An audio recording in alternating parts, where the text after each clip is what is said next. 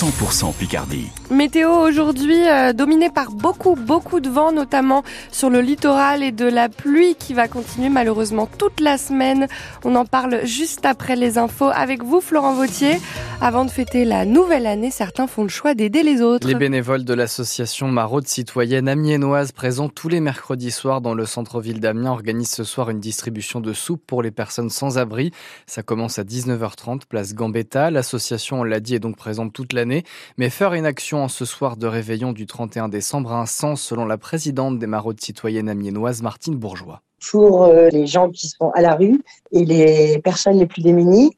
Pour eux, c'est une fête, c'est la joie d'être avec euh, quelqu'un comme s'ils étaient dans, leur famille. Bah, je suis heureuse de participer avec eux, d'animer cette soirée avec eux dans la rue comme c'est leur habitude.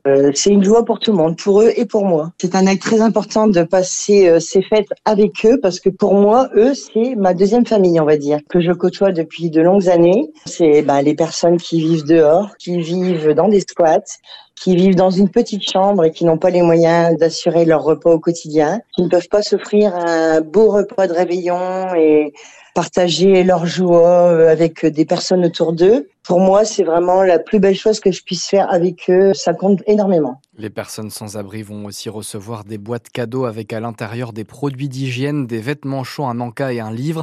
Selon l'association, une centaine de personnes vivent à la rue à Amiens. Avant de réveillonner, d'autres vont se mettre à l'eau. Format, on organise pour la première fois le dernier bain de l'année. C'est à 14h devant la base nautique, mais cela pourrait être remis en cause par le vent qui va souffler fort aujourd'hui.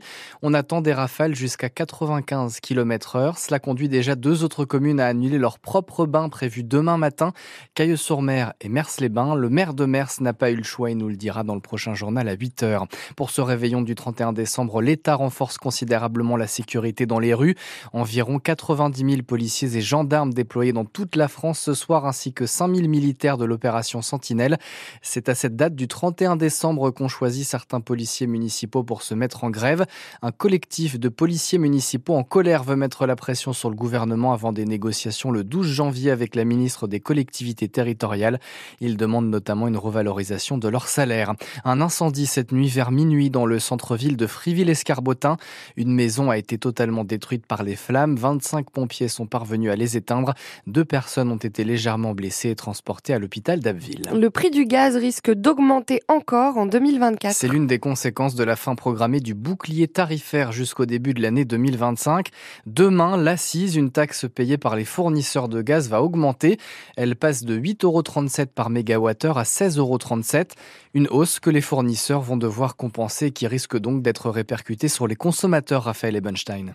Il est encore difficile d'estimer les conséquences sur la facture des abonnés puisqu'il n'existe plus de tarifs réglementés du gaz et que ça dépendra évidemment de leur consommation moyenne ainsi que de l'offre de leurs fournisseurs.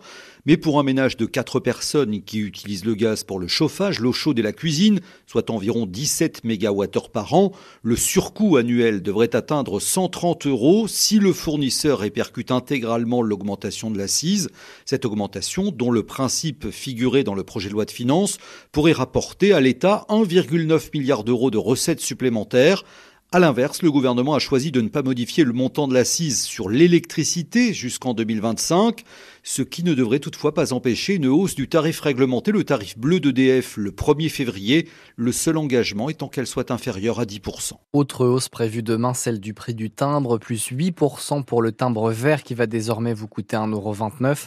Le prix des paquets de cigarettes augmente également de 50 centimes à 1 euro en fonction des marques. Ça coûtera désormais entre 12 et 13 euros. On rappelle que le gouvernement a fixé un prix minimum à 12 euros pour 2025, 13 en 2027.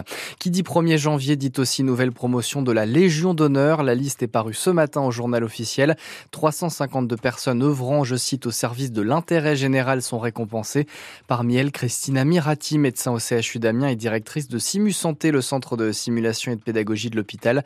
Elle est faite chevalière de la Légion d'honneur, comme 11 autres personnes intervenues lors de l'attentat au lycée Gambetta d'Arras le 13 octobre. Cinq policiers et cinq personnels du lycée, collègues de Dominique Bernard, tués par un ancien élève radicalisé.